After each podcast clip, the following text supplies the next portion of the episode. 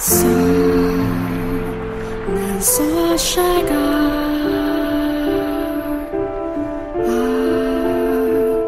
a estar casado. Hey, everybody, welcome back to Visual Novel Book Club. I'm your pal Slovey. With me, of course, my good friend Jim, Hey, everybody. my good friend Aaron Ronan, Hey. my good friend Turbo C, Hey. my good friend Devious Vacuum. Welcome back, everyone, to the Oh, house my. in Fata Morgana. Um, what the hell happened? Because a lot, a lot and a little happened. This is a time jumpy kind of chapter, so it was like, a- Yeah, this, this started out as like the R-rated version of Beauty and the Beast, and then turned into something yeah, we it, we read chapter two. It was kind of long. Yeah. yeah, definitely longer than chapter one. Not like long, long, but it was a lot. there. There were a couple times too where I'm like, oh, okay, let's let's let's end it here. But you know, whatever, it's fine. It was a good chapter. I liked it. I have nerd complaints, but you'll hear them. So at the end, so the beginning of of the of chapter two, the second door, seventeen oh seven, we hear. We, we uh, go into the cellar door and, and there's like a sound behind it, like some beast is eating meat. And, uh, and when we enter the door, we get, uh, 1707 and it is, the chapter is called Weeping Manor. Um, the maid explains to us that uh, in between the Rhodes family living there and 1707, the house was empty. Uh, Wait, I'm sorry. Can I interject one thing? The the ha- wait, the chapter's called Weeping Manor. It is. yeah, it comes up at the top of the window. Yeah. Yeah, but not not like the whole door two chapter, just that section, right? Yeah, I think doesn't that change like every big scene? Yeah, Yeah, that was the only time I saw it like being named because like it was Rose Manor, you know, and like this was Weeping Manor. So Oh, I see. it's like I don't know if it like has a different. That's that's the title that I wrote down. That's like associated with this one. I think I think you see a title when you save the game on the save file, and, and every big Mm-hmm. scene has a different title. Yeah, you do. The window header and the save game. Uh, but anyway, um, So yeah, the Rhodes family had no heirs. Big surprise there, and so they disappeared. Who is left to give them heirs? Yeah, this one take, takes place about a hundred years after. yeah, pretty much. But yet we keep hearing about them this chapter. The maid won't stop sh- shut up about them. About the flaxen haired family. the only nice time she ever had. Aw, So the maid was by herself during this 100 years, and like, and she couldn't, like, the mansion has fallen into disrepair. I guess one person can't take care of that big of a house for, for a long time. Um, and so she's, you know, she's by herself and, and sad, because I, I guess she, you know, we've, we've kind of established that she's, like, tied to the house, but, um, I don't know if she can leave the property. I don't think she can. yeah, she seems like she can't. She really is a lot like the maid in American Horror. Story. Anyway, sorry. God. She also seems to be able to hide herself when when she wants to- yeah, to. she can. She can like remove her physical form, which makes me also think that she is the house. Hmm. So one day, a man appears in the basement. He spawned in. Um, Spawned in. I just thought that was so funny that she was like, he appeared in the basement. Like, what? Like, Teleported. what? he, he dug down and entered the house through the basement. He no enabled no clip. What's up, gamers? Here's how we're speed running Fata Morgana. and this this man um appears uh, his sprite appears as a monster um kind of. Like he's like a black cloud. He's like you they could have made this look more like a werewolf but they didn't. It's like a werewolf cloud man. Like he doesn't have a nose. He just and he just has like angry face. I didn't read really werewolf from it because it just says eyes and teeth and it's just a cloud otherwise. Well, the, it's got it's. I really like the art on this. It's it's like a. It is like almost like the outline of something that is simul like halfway between cloudy and like big furry monster kind of thing. But really, all you can definitively make out are these red eyes and teeth. And it, it's just really cool. It's like very obviously the game is trying to hide his appearance from you. Like it's almost like a trick that would maybe like quote unquote work better in a novel novel, but this is an interesting way to do it, you know? That's true. And every time, well, the man says it's a beast, it's not a man, but every time it, it speaks, um, it, it shows it in, in like in X's, and there's like a screeching sound effect that's really effective. I thought. Yeah, the sound effects and the music were uh, on point this chapter. And the squeaking noises are not like an animal sound. It's like a like a record scratch distortion almost kind of sound. Which is interesting. Like it was it's just there's a lot about it that's like very like censored instead of like beast like in the in sort of these these um choices that they're making. Which I thought was interesting. It wasn't like here's a wolf man making wolf noises. It's like obscured purposefully. The the worst horror of all, censorship. Exactly. Am I right, gamers?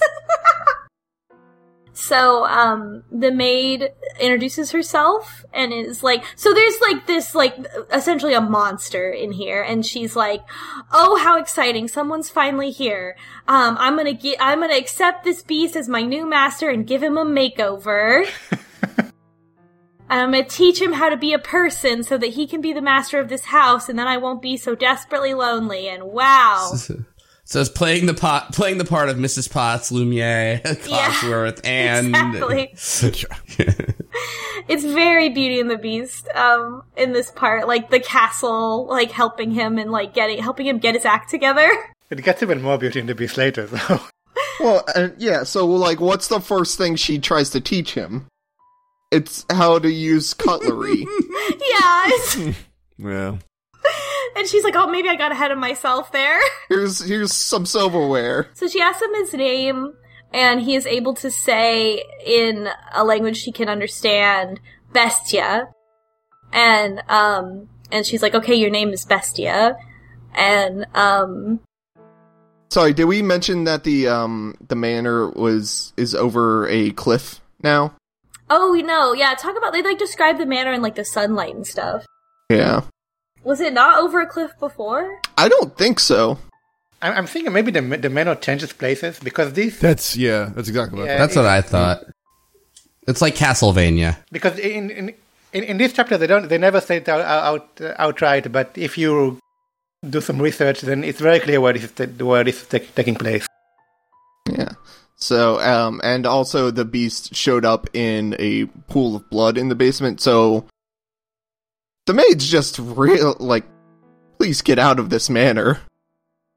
You can find people easier than giving cutlery to this ma- this blood shadow. And it also about a sword with it. Oh yeah, sword too. Yeah, yeah, the beast also has a sword. Great. Seems like a real good idea, maid. Um, and she even, like, says in the narration, she's like, maybe this was a bad idea. You know, I kind of feel bad about it in retrospect. She says that for every episode now. The first episode, she's like, "Well, you know, this probably wasn't a good idea, but I had the best intention." All this horror is really my fault. Who, I mean, I, I feel like maybe, you know, she doesn't really care if the beast, like, kills people, I think, like, or, like, is dangerous. Like, she's just kind of like, well, he's not dangerous to me, and, like, I'm sure it'll be fine. We're out in the middle of the woods, whatever. There's a little aside where, I don't remember exactly what she says, but, like, it's ambiguous if the maid, uh, knows our name, or if we're our only master. I think she does, but she doesn't want to tell us. She said she, we have to remember it ourselves. I thought she said it in the last last chapter. And she says, like, I, I want to hear it from you when you remember, or something like that. Yeah. So, the maid teaches Bessie how to talk, um, and how to do things around the house. Um, or she teaches him the language that she speaks, we should say. Um, but also just, like, how to do, like, basic stuff, like, use cutlery, which is so funny to me.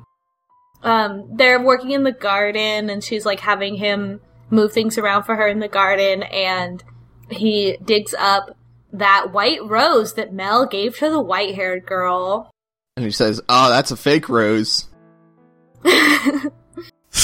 And and and he like pauses and like looks at it like it's means something and and she's like yeah it's important probably or she's like i thought you would smash it but you didn't you like kept it It would. It's the kind of rose you would give to someone that you care about. When all the petals fall off then the curse is over I actually thought they were like really going there. Which I'm just going to show my own culture. Is that a thing in Disney's Beauty and the Beast, or is that in the original fairy tale? Definitely in Disney's. i think it's just disney i don't know if the, the rose is, a, is really a part of the original one Yeah. Well, I mean, I, I don't read the original. I only watch it Disney. i feel like no but i don't remember anyway she asks bestia what does he want Which Disney though? Mm-hmm.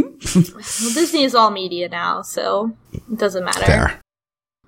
so Bestia just says he just wants to live in peace, and uh, and she's like, okay, great, I can I can help you then to become the master of the house. And Bestia continues to gr- act more human. The house itself responds and improves and sort of like cleans itself, which is interesting. And um, and Bestia becomes the master of the house. So I don't know if you've ever seen Les Mis, but there's this song, and every time I hear that phrase, Yeah, Master of the house, yeah. yeah. with Borat singing it in the most recent version. Oh, what? Wait, what's that? Yeah, Sacha Baron Cohen, and uh, the the one lady, Tim Burton. Oh, yeah, you're right. You're right. I've heard of that. I've never, I haven't seen it, but yeah.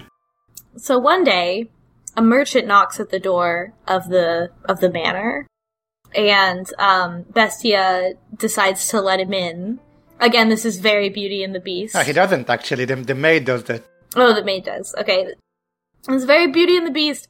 It's just like when Belle's dad trespasses. Yeah, I was thinking that, yeah. I was thinking that until we saw a sprite, and I'm like, "Whoa, Belle's dad can get it."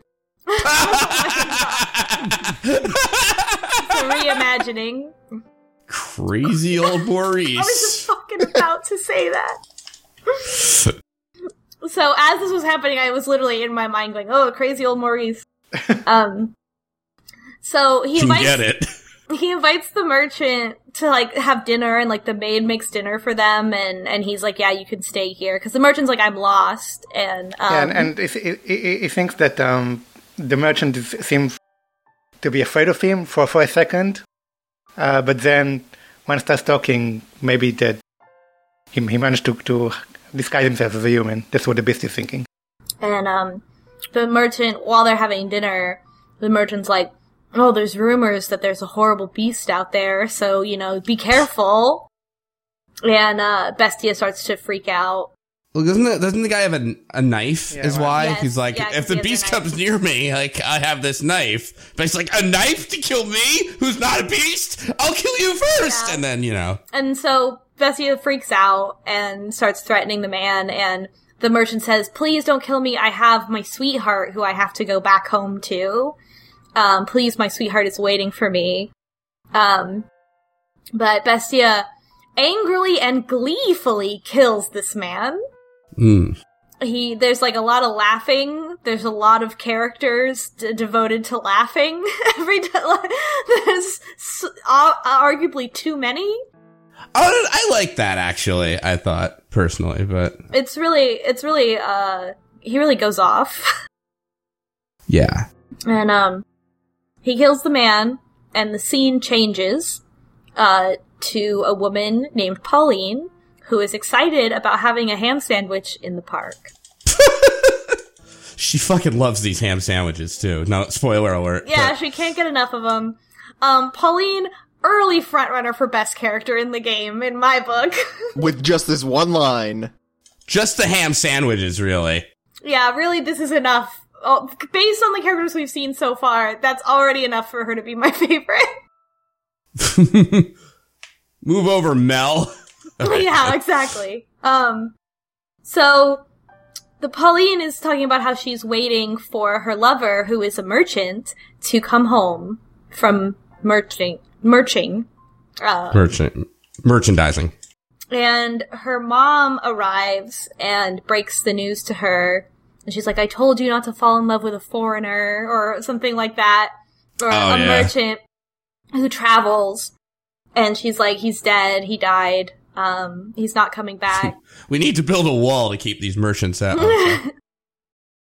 Um, so, so that happens. Um, then meanwhile, back at the mansion, uh, the beast, uh, Bestia is, is out of control. Shit's getting real bloodborne. Um, he asks the mansion to bring him more prey to kill. And he, he has a monologue here, or like an internal thought monologue. But all I wrote in my notes was, no one understands me.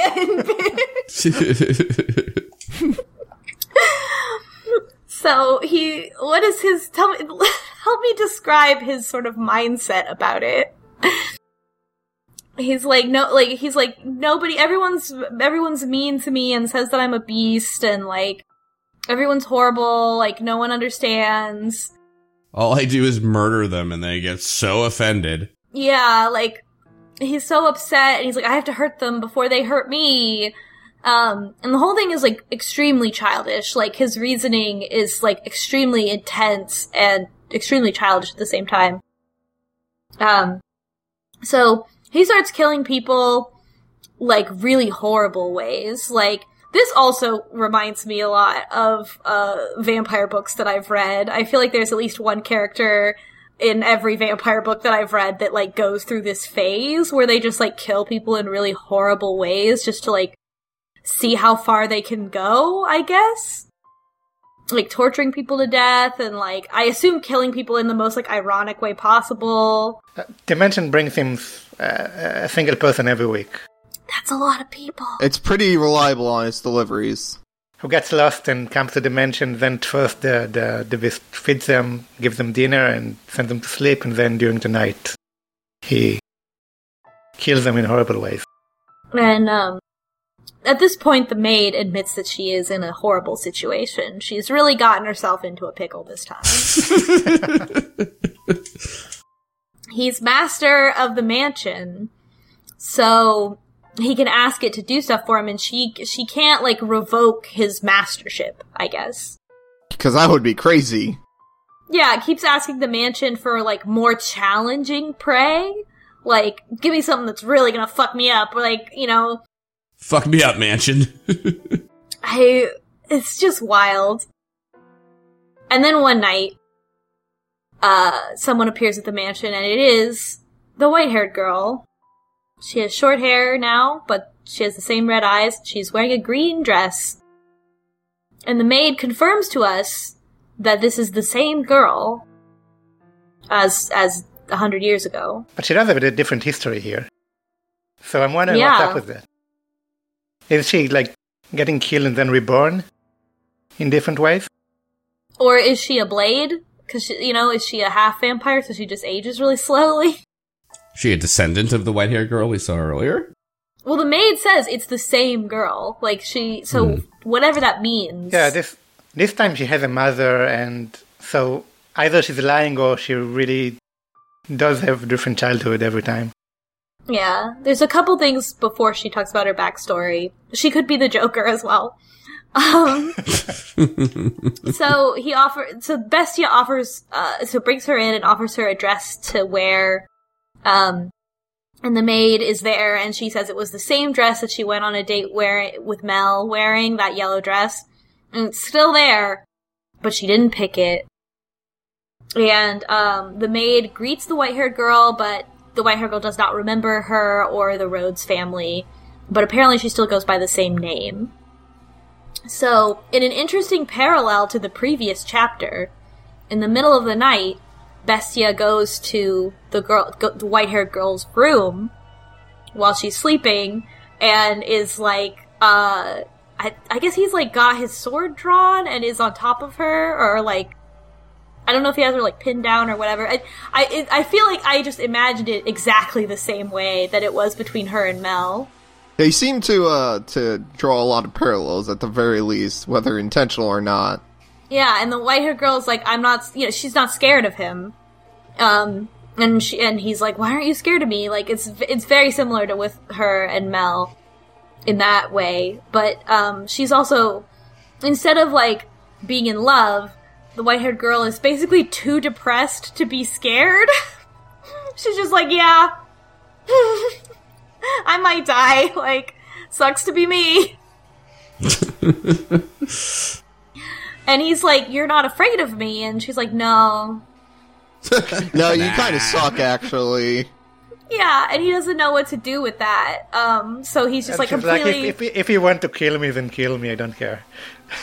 Yeah, and he's just like doesn't know what to do with it because she's not reacting, and he needs the reaction of like someone being scared of him, because that's how he gets off. It's like when, when, when like, you know those things where like the, the, somebody isn't scared, like Beetlejuice or like something like that, where they're like, "Ooh, look, I'm doing something crazy." He's like, "Yo, you know I eat people, right?" Ooh, Yeah, it's that, and she's like, I don't care.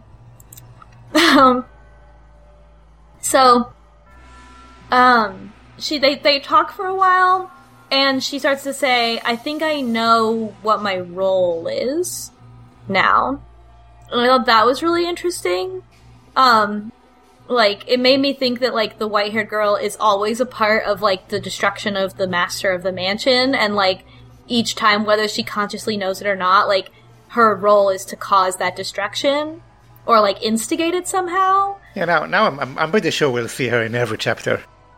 Yeah, Yeah. for sure. it's like reverse quantum leap. And the maid at, at some point, much much later, says that, that the the white haired girl is never to blame in, in any time and in any place. She also she, she always has the pure, uh, pure motives, but Oh yeah. She- Wait, she wanted to she wanted to kill Mell last time. That's what the maid said about her that she's never or she's never to blame for like the actual cuz the thing that well Mell didn't die, so like it- Mell's whole undoing was that he fell in love with his half sister, which was not her fault. Well, I mean, I'm just saying, like, it's you know, pure motive here is a little. That's a little specious. Yeah. she seems to be there to to be the the element that causes the the bad things that happen later, but hmm. it's never her that's doing them. It's it's other people's decisions and actions that actually brings the downfall.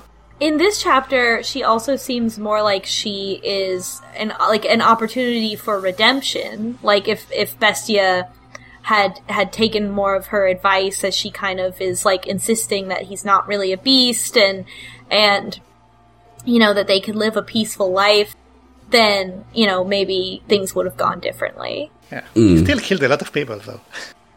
Yeah, you can't really come back from that one. Yeah, really. Yeah. So, so there's a big like we're not so different, you and I, because we know that the white-haired girl was called a witch always, um, and driven away from people. And as they continue their conversation, um, Bestia realizes that the white-haired girl is blind. So this is different. Um, so she's blind. Could she have been blind in the previous chapter because she couldn't read that book? No, probably not. and we just didn't notice. No, because she did notice. I thought this, but she did notice that the flower turned from white to red in that one. Oh, you're right. You're right. And she was like doing the job of a maid in a place where she didn't know. I think she couldn't read just because almost no one could read at that time period. Yeah. And there's also that weird monologue she had about how great eyesight is. I didn't. I thought that was a little on the nose, but you know. Just really trying to drive it home. Some, so something happened, and she was blinded. Maybe she was blinded by um, Science. Science. Nellie. Nellie with the Jinx. scissors. But she doesn't have any wo- uh, like. It's not like her eyes were damaged. Like they, she just can't see. And that's why they were red. Who knows?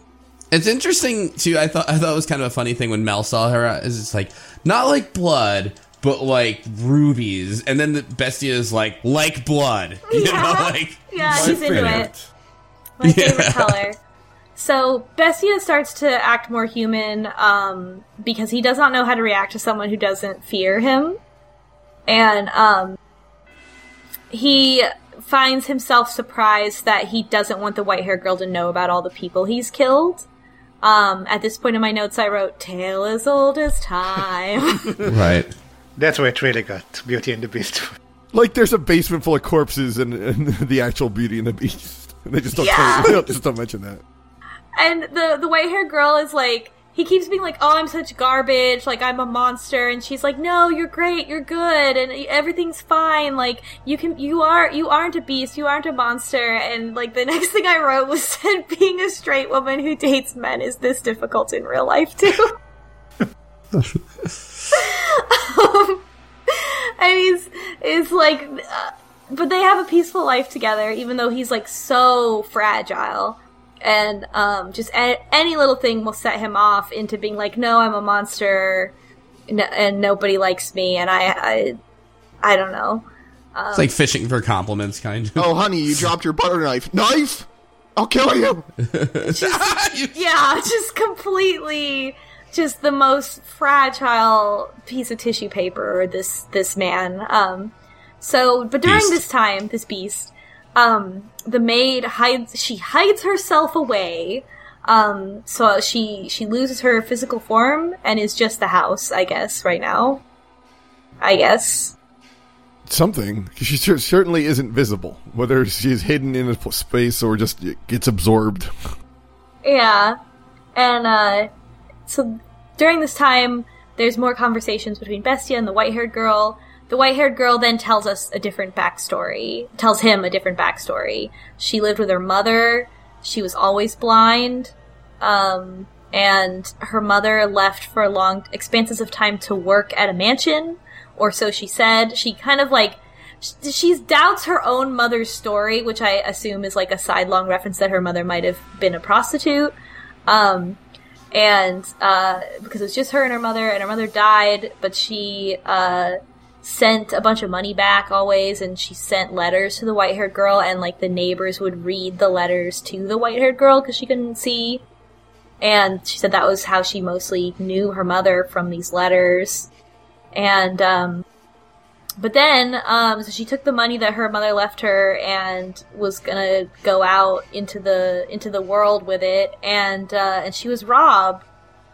Um, and uh, so she lost all that money, and she was like, "I'm," you know, she like obviously feels like shit. Like she's like, "I just wasted all my mom's hard work by getting robbed," and uh, so she just started wandering around in the woods.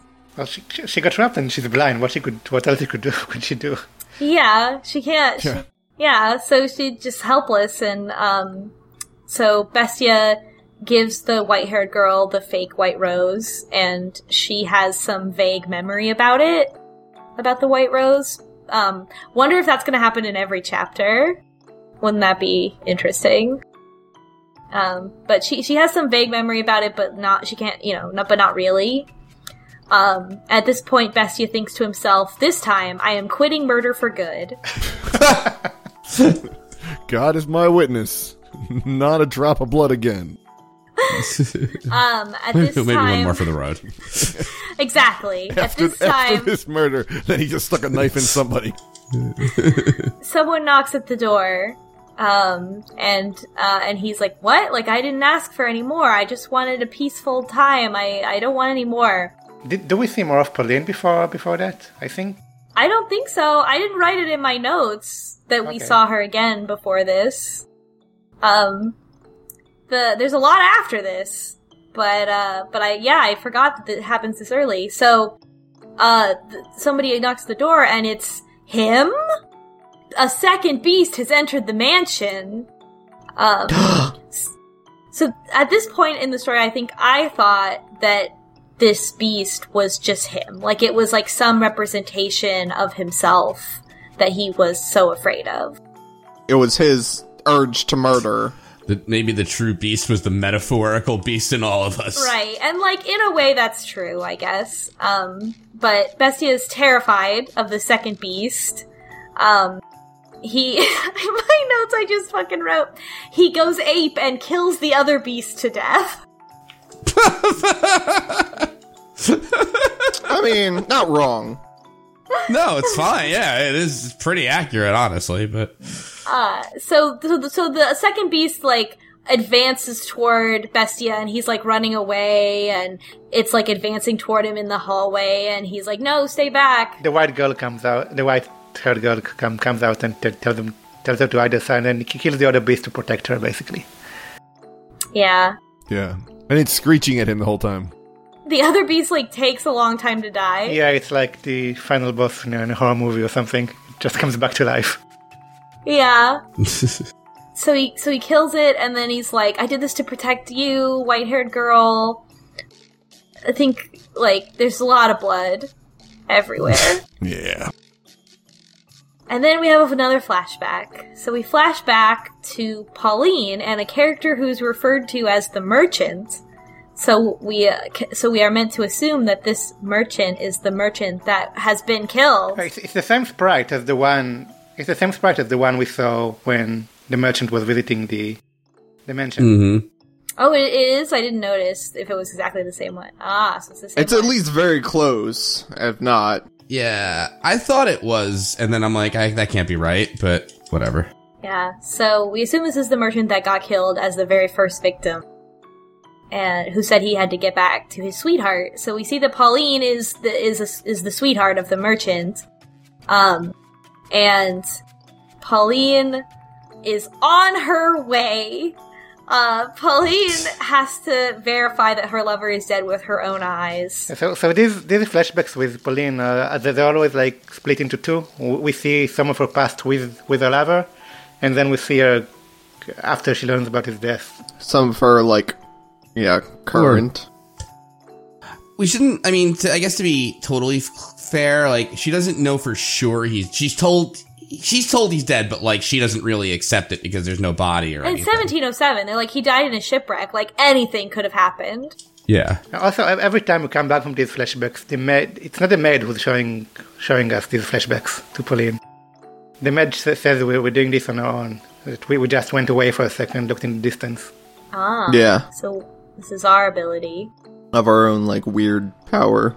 So Pauline gets a friend of her mother's to, um, and all these flashbacks to Pauline and the Merchant are like very like it's like them, you know, being in love and saying they love each other, and he's saying he's gonna come back and see her because he loves her and all this stuff. But not like uh, the creepy love, like last chapter. No, it's very, it, it feels very like sincere and real. They are really in love. Yes. And- Yeah. Yeah. And uh, so Pauline arrives at this town, and um, And a, a- a mother's friend is named, and he has a couple of lines that make, makes me think he's, he's more important than seems right now. yeah, his name's Orlando. Orlando, and, and he seems to sing something. There's a few lines from him about her mother, and something strange there. I'm not sure what, because it doesn't appear again. Yeah, I, I, I, I don't know. It's kind of like, like if he was her uncle, like I would be like, oh yeah, that makes sense, like or something. But yeah, it feels like he's like very close with with our mother somehow. I kind of was like, are you secretly Pauline's dad? Like, what's going on here? but that's impossible because of how the plot works. So, Yeah. um, How does the yeah. plot work? it does. We'll get there. Because I'm gonna be honest, I thought the the two besties were Mell and Nellie, God. or like they had some What? horrible child that they left in the basement. And I, Wow. For a hundred years? yeah. oh yeah, like the maid being th- being there f- is just fine, but you know, You sound you sounded so defeated too. By the way, like that was really you're like, yeah, that's what I thought. I know, Yeah. but I didn't mean it like that. Well, we've already got two characters that lasted through from the 100 years from last story, so it's not completely Yeah. impossible. Fair. So, um, so Pauline is walking around this, and Pauline, like, her personality, she's, like, very, like, positive and upbeat and naive. Which is interesting, Yeah. because no other character is like this. Um, Pauline's a treasure, and, um, so she walks around and everyone's kind of, like, standoffish to her because this is the past and she is a foreigner. Uh, nobody really knows what to do with her. And also, there's been a war in this area until very recently. Oh, so sh- we should talk about the where where this all takes place. So we were just talking about the the evidence that's presented in this would imply that the mansion is in. Pauline, Pauline is almost definitely from the Netherlands because they have they use a word, a, a Dutch word, um, in one of the flashbacks. Yeah, which that means God, rabbit. I'm not. Yeah. Yeah, yeah, little rabbit. Like it's like ninja. kin- kinki- There's just consonants everywhere. I don't even know. It's bad, just like every Dutch word. N I G or N I J N T E. However, you at home want to pronounce it. horribly, you're free to. Yeah, there's a Dutch surname that's used later too. And and the mansion is almost certainly in Spain this time. Um, So like that's near, interesting. Near Valencia. And I looked at the history, and, and there really was a war exactly at that time, and that part of Spain was, uh, like, very temporarily uh, belonged to England exactly this year. So it, it all fits. Oh yeah. They, they say there was a war, and this part of the country was changed. Uh, the ownership, the ownership changed between countries.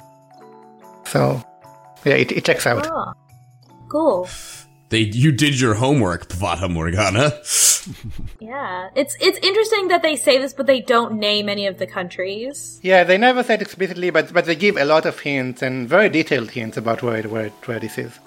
I was wondering if maybe they just wanted to like keep keep it like so you don't think that they're having any comment on any like historical figures or anything like that, but it's still weird because it is clearly like those countries, you know. And they're giving a date too, and then they're tying things into things that would match around that date. Yeah, it's very political uh, for something that they're trying to very much not state exactly what it was.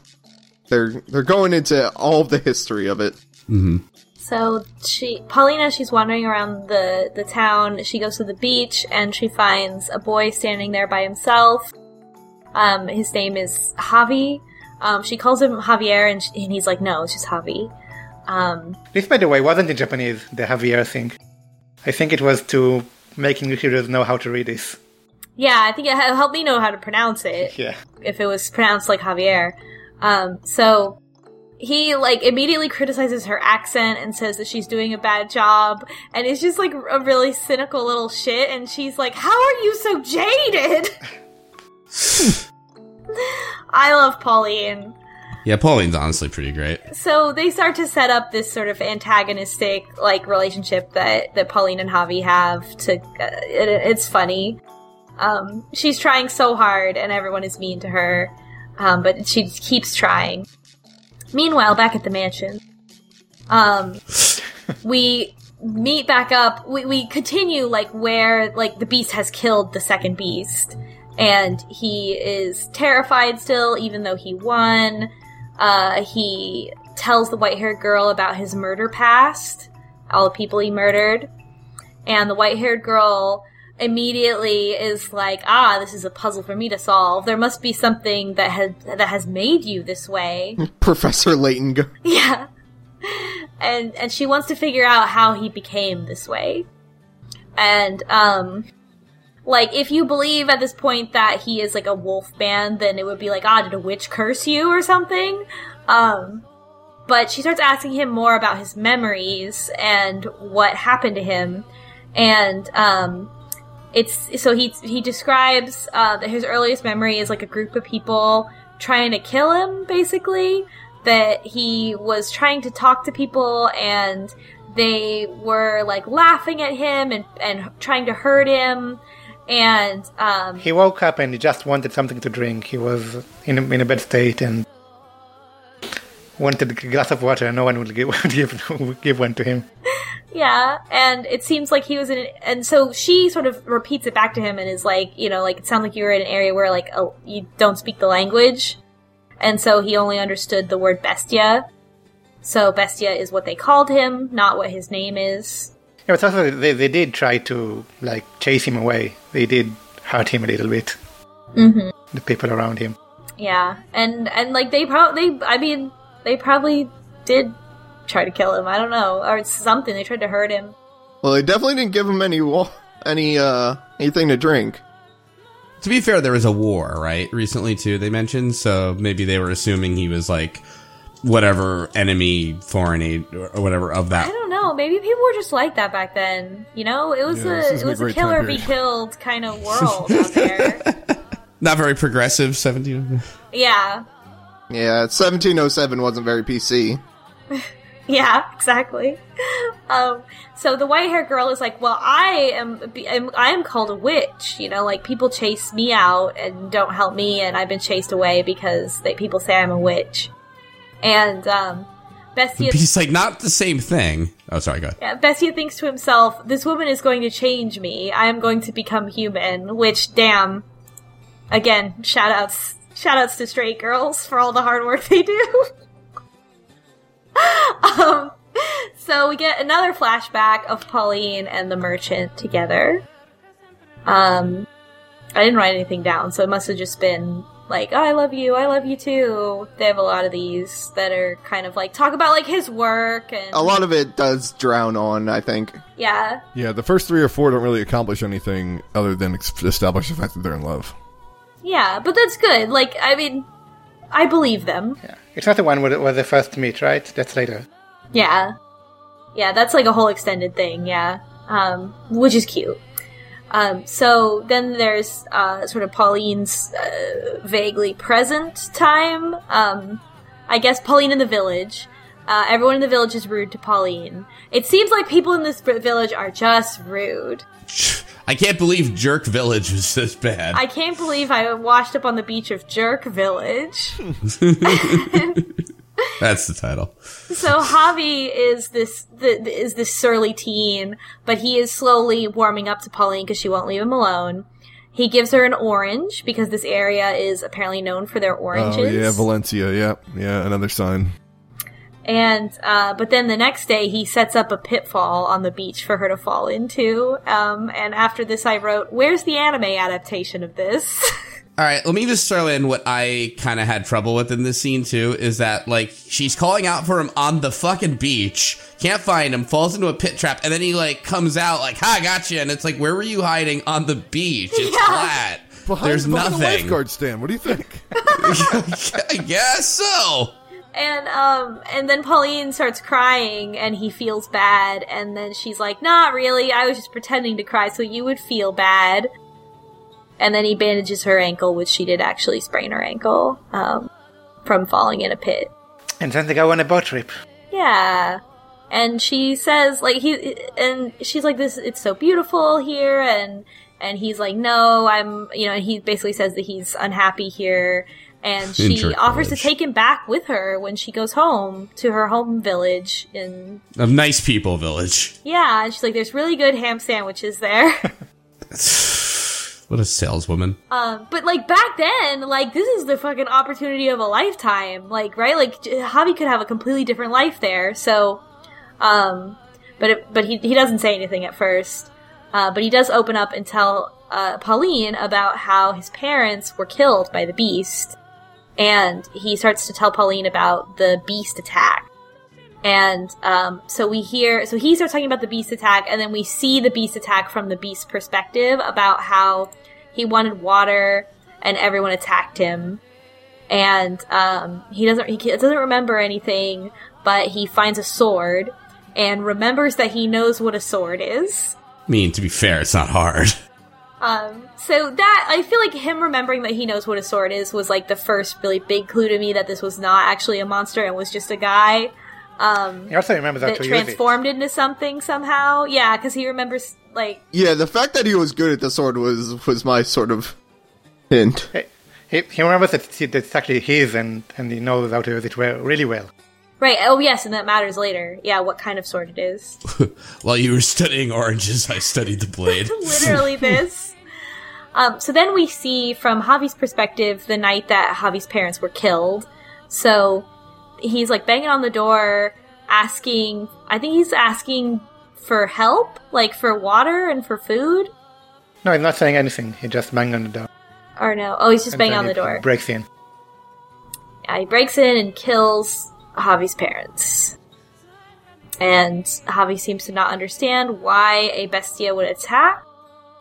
Um, and that transitions into Bestia himself waking up in the mansion uh, and having that same flashback in the form of a nightmare.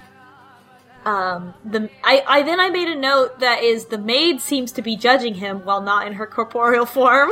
Yeah. Yeah. Oh, because someone is talking to him. Someone is speaking to him and saying all the things that he's afraid of being true. Like you're not a, you're not a human. You're a beast. You you deserve punishment. It seems like the maid. Yeah, because he says it like the house is talking to him, which is the maid. And tells him that, that he, he, he was always a beast from the beginning. Yeah, basically it's like good cop, bad cop with the maid and the white haired girl. Yeah. So he's very he's all over the place because of that. And um so the voice says that the white hairs girl the white haired girl's job is to crush the soul of the master of the house. Uh then we cut again to another memory, uh, and this is the memory of P- when Pauline and the merchant first meet each other. And the merchant was Pauline's father's assistant, and uh, they're so they're all having lunch. Pauline's parents, Pauline, and the merchant, and they're kind of like set up in a way. Um, Yeah, this is also where we learn that Pauline herself is a mixed race. Uh, her mother, yeah, yeah, her mother um, married the foreigner from the same country that the her lover is. Yeah. So Pauline's father and and the merchant are from the same home country, unnamed home country. We're given a lot of hints, though. If if you if you know some history, then then you can guess at this point where this country is.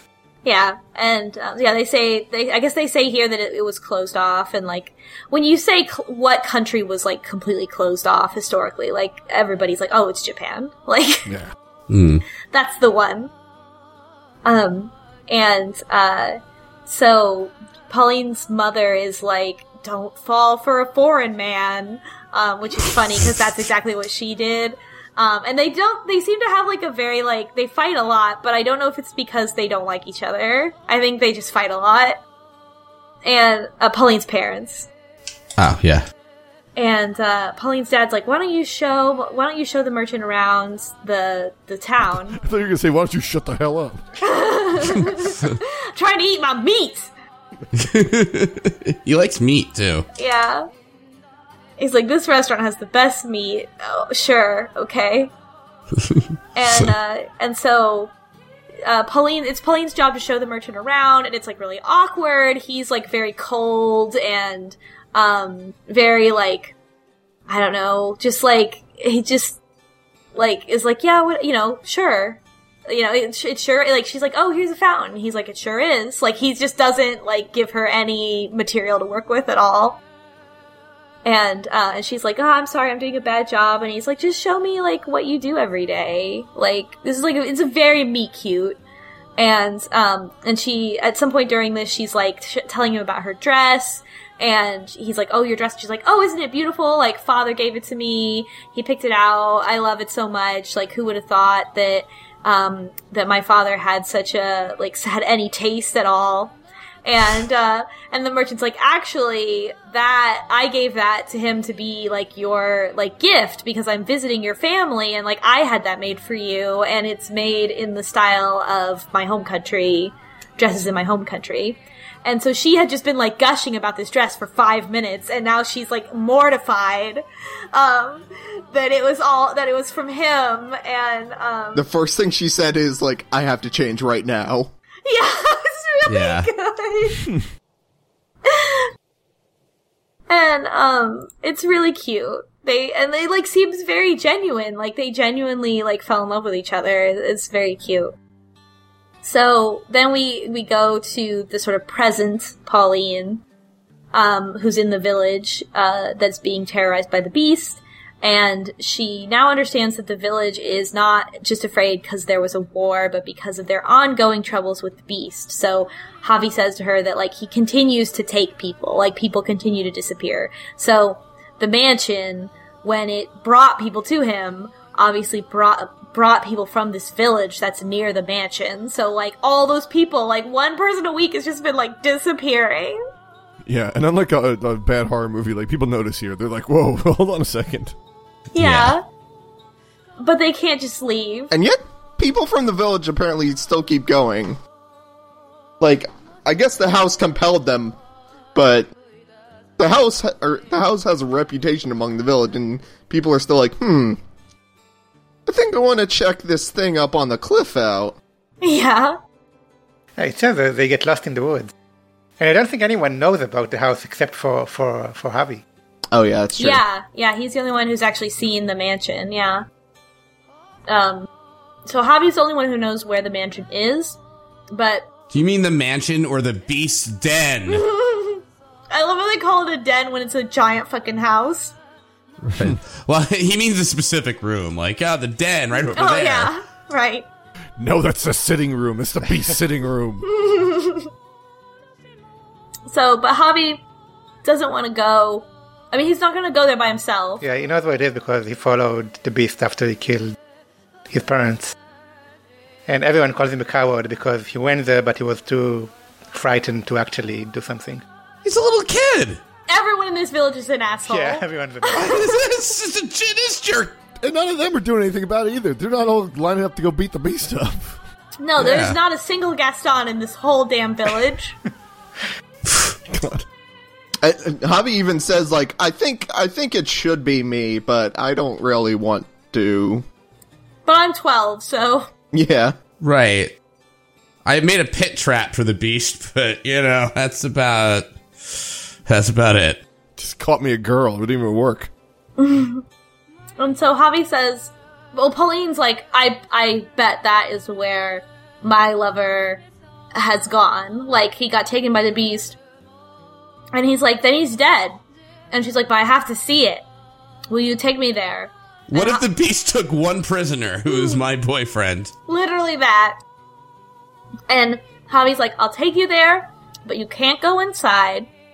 And this has to, like, if he's, if you don't see him, then you're gone. That's it. We're gonna go home.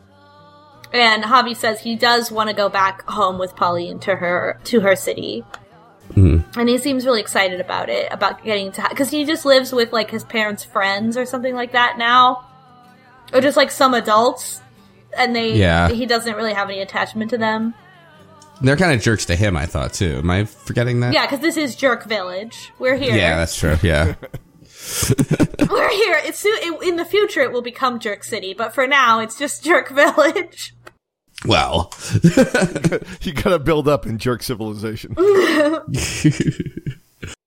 So, I love Pauline. Uh, Pauline, she's gonna go, and but also internally she resolves that she's gonna start accepting that he's gone. That she's, you know, she's like, this has gotta be it, and I've gotta accept that he's gone. And um, at this point, the maid interrupts us, as apparently we have communicated to her that we see someone approaching the mansion in real life. Um, that's it. No elaborate, no elaboration. Someone is approaching the mansion. Um, back to the story. Um, the beast, we go to the beast and he is, um, still like afraid of the mansion's voice that is telling him that he's a beast and that he's been a beast all along and he can't change himself. And the white haired girl is not able to calm him down for very long at a time. Um, she, oh, the white haired girl also makes a comment that, like, she doesn't want to run away again because she's weak willed. Which sounds like she remembers what happened between her and Mell, where she ran away from him. Hmm. yeah. I don't know. This whole time, the maid has also emphasized that even though the beast and the white haired girl are like sleeping in the same bed, they're not. They're not dating. They're hmm. just. they're both like way too fucked up to like have any romantic feelings toward each other. they haven't had that scene yet, though. Remember where she's like, "Look, I'll show you that you're That's a the human." next scene. And oh yeah, I got it. Okay.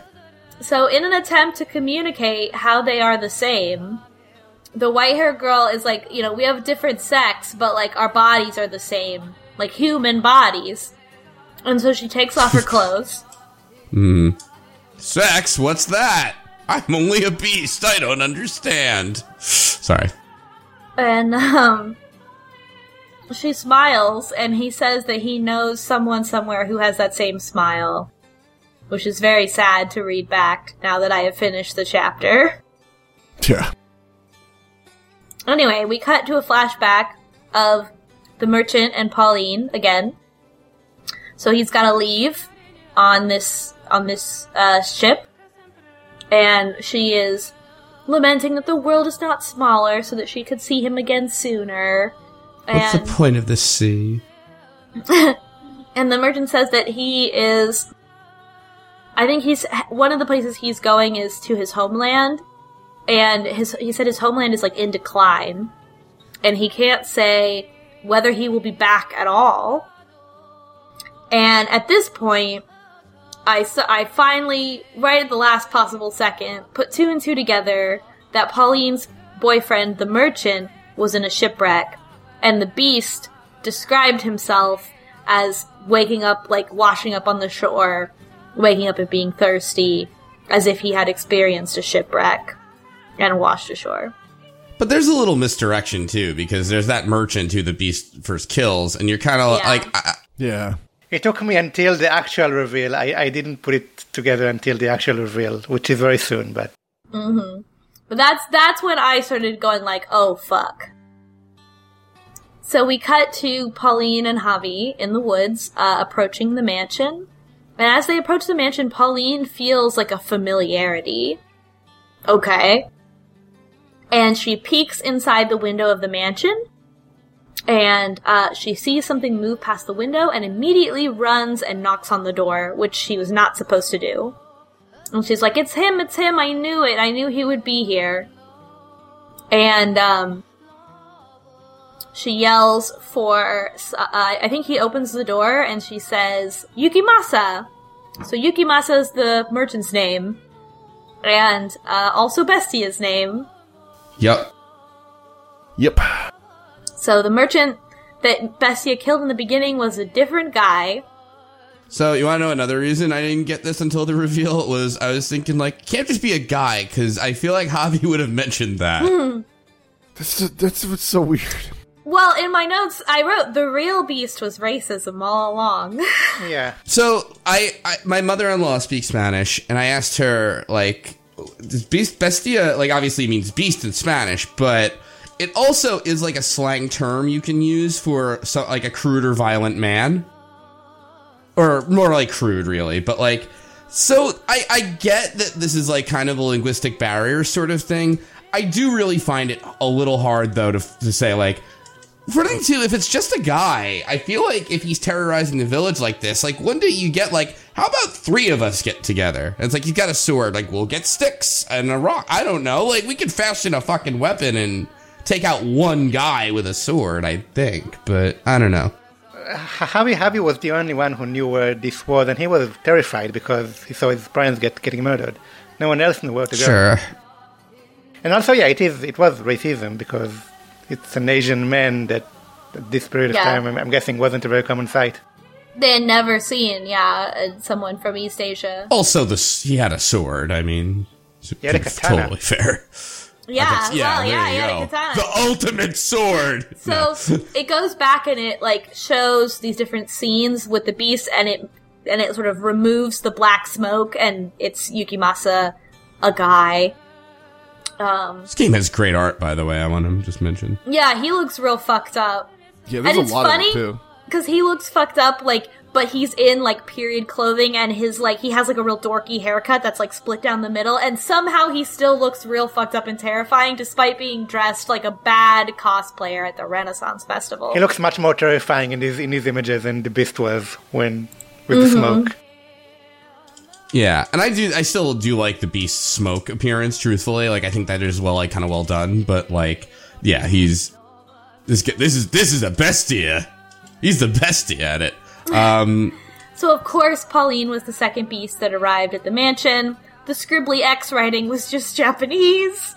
The shiny special blade was a katana. That's also why, by the way, I didn't figure it out until now because there's a little time shift here that they do very well.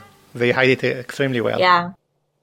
So obviously we already saw uh, Yukimasa kill Pauline as the second beast, and like now the timelines are properly in order. So we had been flashing back this whole time, Hmm. Now we see it from Pauline's point of view. and we still kind of are flashing back. Yeah. Yeah. She, she can't understand why he's trying to kill her, and she goes after him. And kills her, and her final thoughts are wondering if Yukimasa fell in love with the white haired girl. And she's like, if you did, you could have just used your words to tell me instead. It would have been okay. Instead of instead of the sword. and Pauline is like, why? Why is this happening? And that becomes a theme. That is a theme of this chapter, but it really starts to hit home now where all of the victims are like, why? Why is this happening? Why are you doing this? And there's no answer. Um, so Javi sees Pauline die and screams. the maid cuts in at this point, and she's like, you know, I think that Pauline appeared as the second beast not just because they looked similar, because Pauline is half Japanese, but because she reminded him of his human memories. And we're like, oh, thank you, maid, for clarifying that, what you thought about it. Just that at this point, it seems like the we, we accuse the maid of lying to us, not mm, showing us yeah. the beast true form, and she says because we, we it, it's us who will think with think Pauline's memories. The maid isn't showing them to us, and she says she, she she has to show the master of the house the way he sees himself, and that we would also be much happier if we didn't know the other part of the story. It would it would be a very different story about a beast learning to become a human. Yeah. So now, in all of his rights, is just a man who is having a very bad time. And it's really scary. Like, I, I felt like a, like, I feel like so much more dread about the whole situation, seeing him being a man, saying all this wild ass shit about, like, being a beast and, like, his own, you know, he's not human, like, and he's just a guy, like, saying these things, um, which, you know, I- like, you kind of suspect that the whole time, that he's just a guy, but, um, man, it's just, it's wild, like, knowing that he did, he's, he hasn't been, like, cursed to look that way, like, he's just a man, like, saying these things about himself. It's very like edge lord. He's like, no, but I'm Yeah. such a beast. You don't understand how much of a beast. Look at my eyes. Look at this this beast katana that I got. Only a true beast could wield this folded steel. Oh God. I had to sacrifice everything that was human in me to be able to we- wield this sword. Oh it's cursed. God, I the best blade for the bestia. I wish that was how the story went. I would, God. So the white haired girl starts to put the puzzle pieces together that the real beast was racism all along. Um, and she was like, you know, those people, they probably had never seen someone from the country that you're from and they didn't understand the language that you were speaking. So, like, they probably thought you were some kind of monster. You probably looked like a monster because you were, like, starving and covered in seaweed or whatever from being in a shipwreck. And, um, And they, they, they've just been to a war, so they're probably suspicious of foreigners anyway. Well, the, but the thing is that's kind of funny is that like they're they're calling him Bestia possibly as like this guy is like what the hell is this like crude guy or like whatever you know and he's like Bestia like, they must be calling me a beast therefore it's okay if I kill him yeah, they're really just like calling him a vagabond.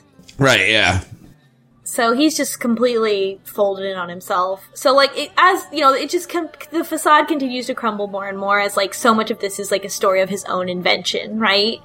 Um, right And she's like, I'm sure that those people like were like cruel to you, but like his reaction of deciding to kill all of them was way over the line by any measure.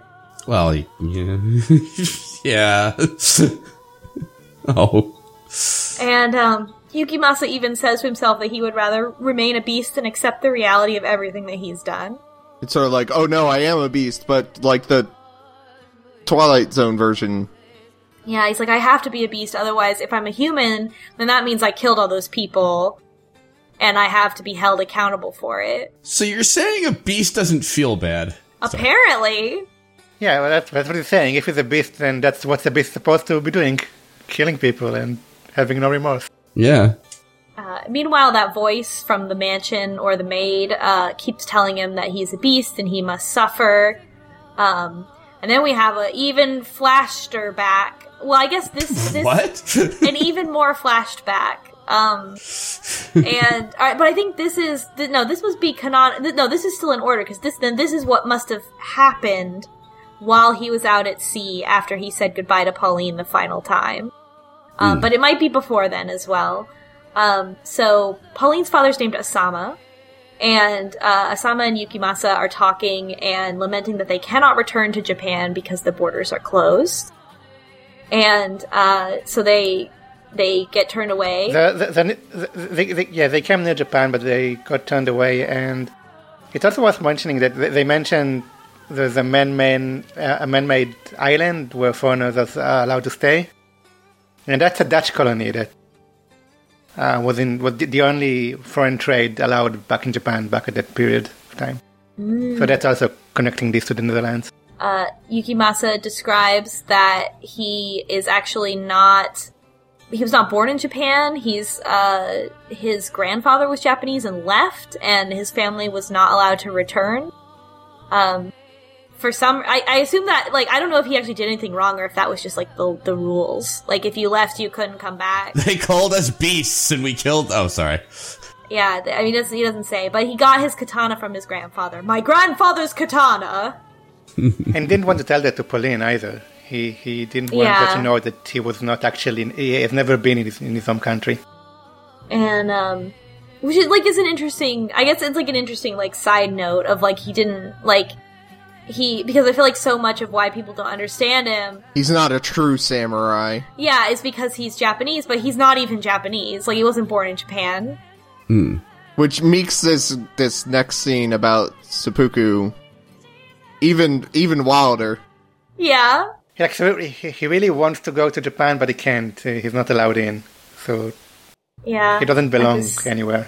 I think that's part of it. yeah just sad but he also like clearly like I feel like then like retrospectively like looking at the flashbacks like Asama was trying to make him feel like he belonged in the Netherlands. Like he's like here's you know have dinner with my family. Like you know he fell in love with Pauline. Like he was welcome there.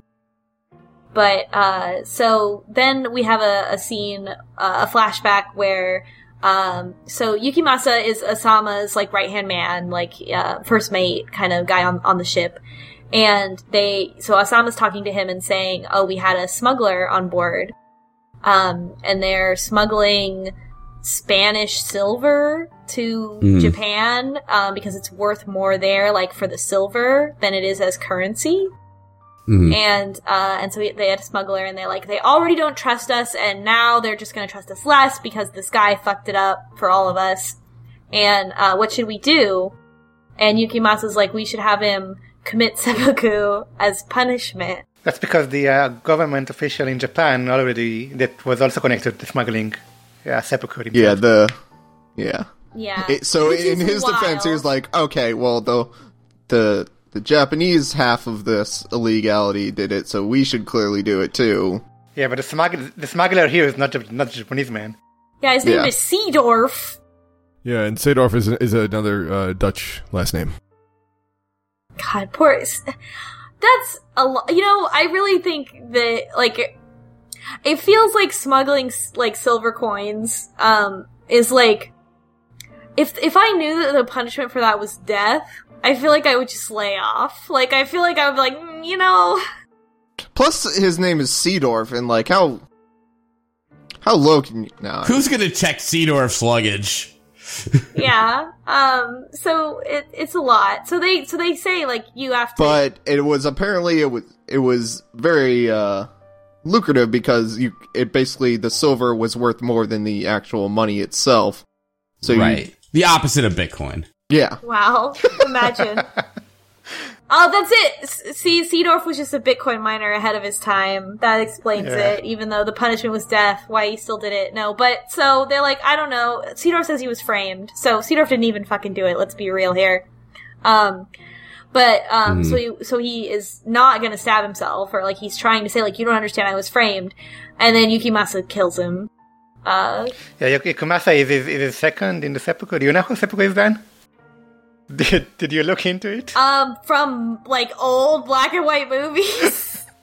Uh, you, you, you, So no, you stab yourself like in a way. You, you slit open. No, you dump your guts you out. yourself, but, but but but you need but you need a second person there to cut your head off when once you do it because otherwise it's too too painful. So it's it's an entire ritual. Oh. It's not just cut. It's not just stabbing yourself in the stomach. There's a ritual involved. You also have to do it like slowly from the bottom to the top, and it's it's yeah. Go go Yeah. look it up on Wikipedia. No, thank you. Done that before.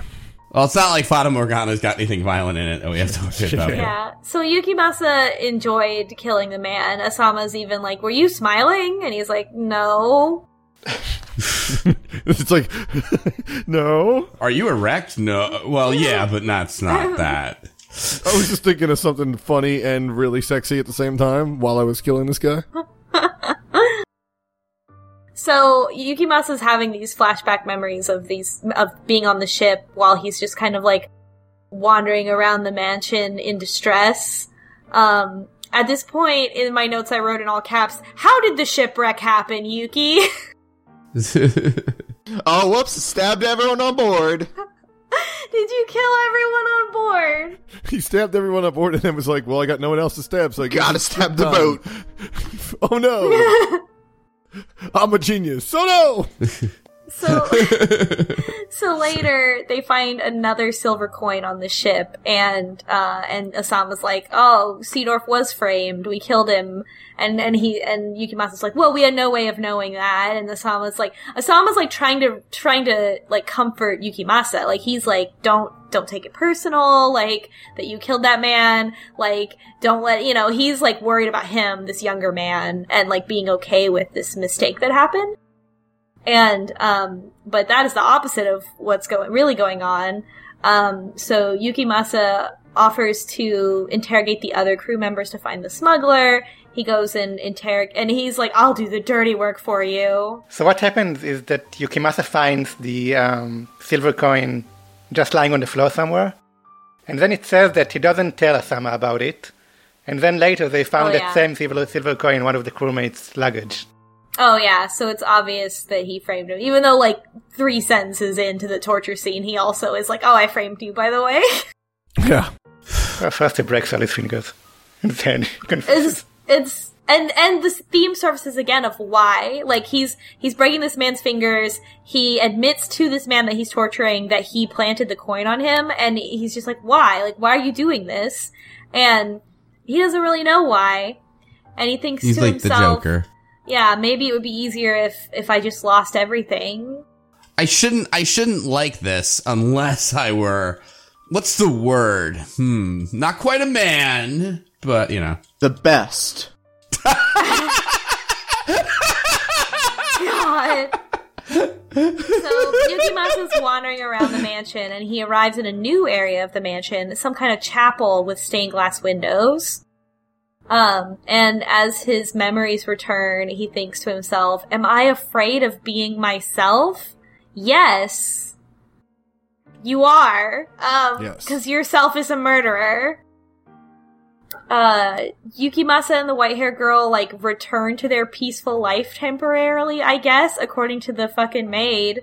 Um, but then eventually the white hair girl gets sick because they weren't really taking care of themselves. They were just like two disasters, like barely able to eat in this abandoned mansion.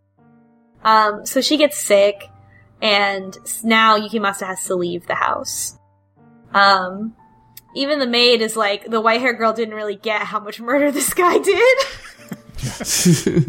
Even when he thought he was a normal dude. It's like, hey, wait a girl. Remember, even though you're blind, remember when you slipped in the blood? You actually fell down because there was so much blood in the mansion? Yeah, there's a reason for that. yeah, and like she must have heard Pauline talking and been like, that's just a woman. yeah. The, the maid says at, at one point that she must have realized it was a woman and not, not another beast. Yeah. Yeah. But she didn't say anything. the white hair girl white hair girl i don't i don't know you know you're you are in a tough situation as well um Well, maybe she's like kind of jealous. Like she really likes Yukimasa, but then there's this other woman who's like Yukimasa, like my betrothed, who I finally found, and and Yukimasa's raising the sword, and she's like, maybe I could just let this go.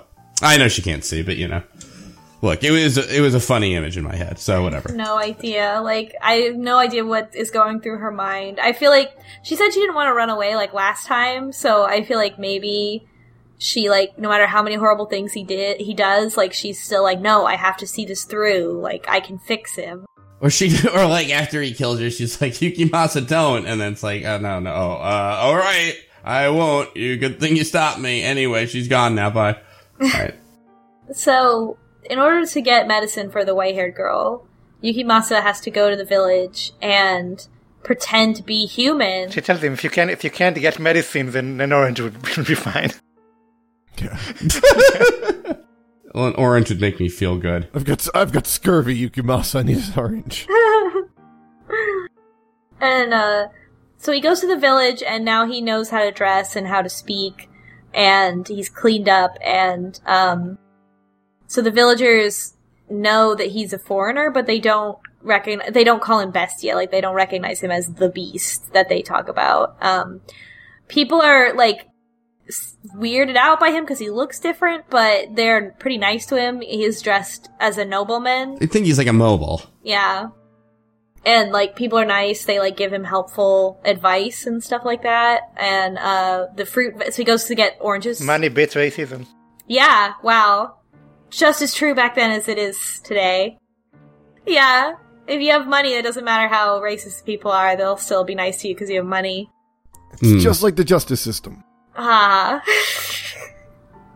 and um and so he so Yukimasa goes to the fruit vendor to get an orange and the fruit vendor warns him about the beast and is like, "Oh, watch watch out for that beast." And did you know that Javi is finally leading a coordinated attack against the beast today while you're not home? and he's like, "What?" And he runs back and leaves the oranges behind. And uh, he's like, "The white, oh no, the white hair girl is in there alone. They're definitely gonna kill her. Like she's the beast, which doesn't make any sense because Javi has seen me and knows what I look like. Wait, does he know? But does he know Javi's Javi? Uh, no, he probably doesn't know Javi's name. Yeah, so he could he'd probably be like, well, they're going there. They're gonna go there. They're gonna see she's the only one there and probably kill her because Because they're an angry mob. Yeah. Yeah. yeah, We're getting somebody. finally there's an angry mob uh when he returns Finally. so so he runs back he like gets like lost in the woods and he makes it but he eventually makes it back to the mansion and he goes to the white hair girl's room and she's not there there's a trail of blood leading from her room all the way down to the cellar to the cellar door that we entered when we entered the flashback when he opens the door to the cellar white hair girl is there and she has been killed. Um, With his katana, by the way. yeah, with his katana. Um, And Javi just says, "Whoops, that was an accident." He doesn't he doesn't say whoops, but he he literally does taunt uh Yuki he says the Spanish word for whoops. Yeah.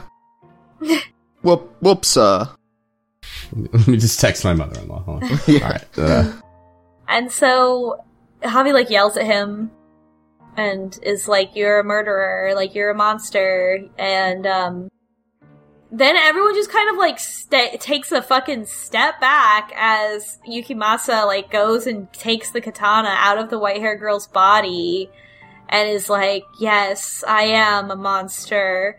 I was always like this. I was I was already a horrible murderer. It wasn't because I lost my memory. It's not because like I was already this horrible man, and that's what the mansion's been telling me this whole time. I've I've been a horrible murderer f- forever. I'm just a monster, and I lost my inhibition, and I was just looking for someone to stop me, but nobody could." do you get it yet? He grabs the sword and attacks and kills everyone in the room. And at the end of the story, the cellar door swings shut, and apparently we fell to the floor because the smell of blood is too strong. The maid, the maid tell us that he must have not really loved either woman, either the white girl woman or Pauline, and just was looking for someone to keep him. Yeah, thanks for the reassuring uh, comment Mhm. made. Yeah.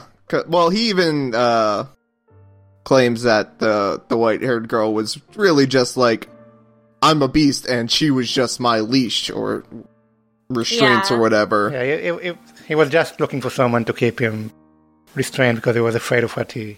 What To he tame the beast. And uh, the maid says that after that, uh, Bestia beca- became fully a beast and went on to kill everyone in the village. Because during the scene where he comes upon that and they're talking, he goes to grab his sword out of her body and they just let him. Which I'm like, are you like, are you all kidding me? You jerks. Yeah, I mean it's jerk. It's Jerk Village. Everyone in Jerk Village was a jerk, and they died for being jerks. Yeah, in that moment they truly deserved the title. Uh, so so that's the end of that story. I didn't learn anything. Oh wait, is it the end though? Because as we're walking back, It's not the end of the chapter, but it's the end of the story of Bestia. True. Yeah. Um, I really, yeah, I liked it.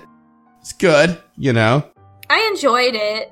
I enjoyed the the way the story was told. Um, I didn't really learn anything um meaningful, but like a lot of horrors like that, it's not like we learned anything from the incest story last time. I feel like the Crypt Keeper should be here and like kind of giving like some outro, like that wasn't his bestie idea, you know that oh shit. my god! oh my god! Honestly, when you were doing the intro, I thought that was what it was gonna. With the like vampire voice, I thought that was what it was gonna lead into. I'm ugh, I'm somebody else talk about what happens next. Just more twists. It's all twists. we walk with the maid to the next ro- next room. Yeah, she's just sort of like, all right, we're done here. Let's check out some other memories. Looks like he got more than he saw, Dort. Sorry. I, I stole that from Channel 101. Anyway, go I ahead. hate this. Um, so we notice again that the maid has no reflection. we think that we catch a glimpse of white hair in the mirror of ourselves, but when we look in the mirror, the mirror turns black and opaque. And we get a choice to extend our hand or avert our eyes. And I didn't even need anyone to tell me. I extended my hand and touch the hell out of that mirror. How could you not? On Yeah. You know what I mean? Like, I want to meet that visual novel reader. It's like, hell no. Yeah, that's for the speed run. right. So you touch the mirror and your hand goes into the mirror. Our hand goes into the mirror. And we go into the darkness and the darkness says, I am the witch. Um, and there are two characters in this little scene flashback thing. Someone named Giselle, who we don't see. And then, uh, the witch or someone who claims to be the witch who's named Michelle and has, um, white hair, long white My hair. favorite character. Immediately. so Giselle, this this character who we don't see, is like it's getting foggy and she's confused. Um, she was apparently like summoned to this mansion somehow, but no one's there. She makes it sound like she was invited. She, she's coming in with someone who else who just lives immediately, but she definitely wants to be here for some reason. She strikes me as like some kind of explorer, like almost that she's like on an expedition of some kind, but she doesn't say that explicitly. Um, but she wanders around the mansion, like saying, like, "Hey, is anyone here?" And she uh, finds herself in that chapel room where Bestia was. Um, and she opens a window, or opens like some some curtains to reveal the angel stained glass. And that's when Michelle appears, this white haired woman. Um, and she uh she definitely looks like a witch like she it's it's the it's the white haired girl but she's got really long hair and she's just kind of in like robes and she's holding a candle I think it's a man, not a woman. If I had to guess, so, actually, it's funny you say that. I, th- I thought so as well. it, it looks to Oh, me more yeah? like a man. Well, it's definitely like gender ambiguous, but I think it's supposed to be a man. the michelle is the is the masculine michelle like french michelle Michelle. Yeah. Mm. yeah Yeah, I was going to say. Because I wasn't sure if it was supposed to be Michael. I actually thought they misspelled Michael, which Dun, I know dun, sounds like an amateur mistake, but is one that, like, it was you all people along. people do yeah constantly so Um, so Giselle is like, is this your, is this your mansion? Why don't you turn the lights on? And Michelle is like, do not criticize my lifestyle, which is so fucking funny. I am feeling very called out right now. like, don't come into my house and criticize how I live in the dark. I'll, I will turn all the lights off if I want to. well, I think I think this this gave me a real vampire vibe. So this one, Yeah. They're, they're specifically talking about like letting the letting some sunlight in, and he doesn't want to, Yeah. Yeah. or she, or they, or whatever. They, Yeah. yeah. Yeah. So they say that the woman can take furniture if she needs money and leave, which I think that's such a funny thing that everyone keeps offering. Like, please take some furniture if you need money. How good is this fucking furniture? The past was wild. i have so much of it what am i gonna do you know like Just take a chaise lounge. It's okay. So, so just to rewind a second, they keep offering, saying for you to sell furniture, but um, what's his face? Uh, Yukimasa traded a uh, gem for. oh right, he had a and gem. if yeah. and if those were available, why? Like those are a lot more easier to carry than t- a sofa. Maybe all the all the furniture is like in line with gems, and you and Yukimasa's just like, well, screw this. I'm just popping that out. If you reupholster it, it'll be great. Like how you lose like coins in your couch, but gems. they're charitable, but not that charitable, right? Like the treasure is still buried somewhere, and they're not going to give that away, but they'll give away like a chair. This house belonged to Bill Gates. So, um, Giselle wants to stay in the house, and uh, Michelle's like, I don't know about that. And Giselle's like, I can't return to the village. M- mystery. Um, so was she like exiled or something? And uh, Michelle says, which will strike you first, the regret or the curse? and uh, so Michelle talks about how there's a curse on this house and everyone who lives here meets misfortune. And then um, the narration says the witch's name is Morgana, Oh boy. The house in Fata Morgana. Yep. And but then Michelle says out loud, "The witch is me," and that's the end of the memory. And the maid is there now, and we're back in the hallway, and she's like, "Are you okay?" And we try to ask the maid about the memory that we just saw, but suddenly a Photoshop swirl effect appears. Yeah, that was. I was thinking that too. Like, yeah, all right, that works. Whatever, sure. And we're in hypnospace actually. Um so so we can't like we can't like look at the maid in the in the mirror and there's like a weird swirling effect.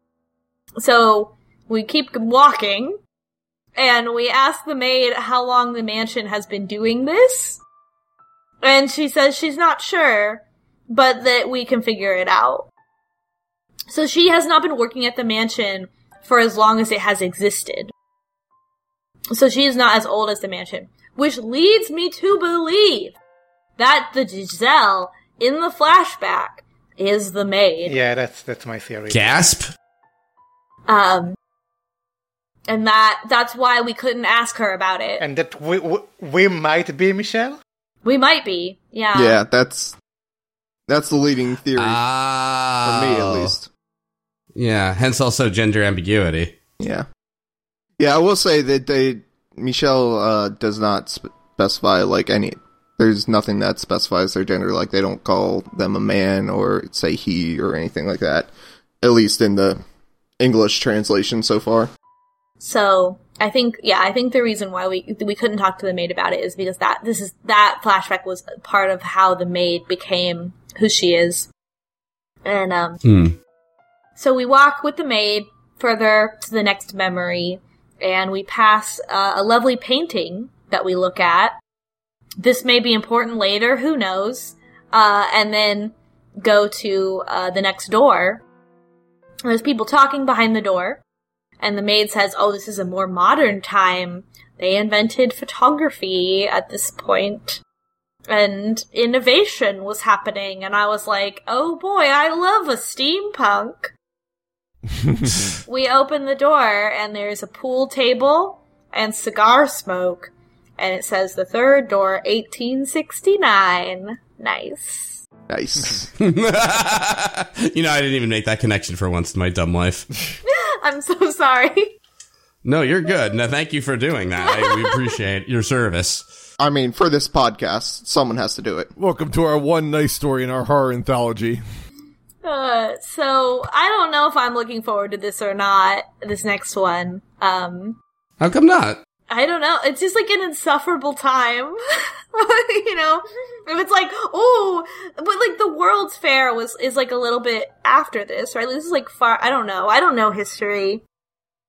I'm imagining like, oh, it's the World Fair, Nikola Tesla, like all this kind of, kind of stuff. And, um, but that's like a little bit later. Hey, let's go kill an elephant. Yo, welcome back to the house, huh? Fata Morgana. My name's Hey. Nikolai Tesla. Hey.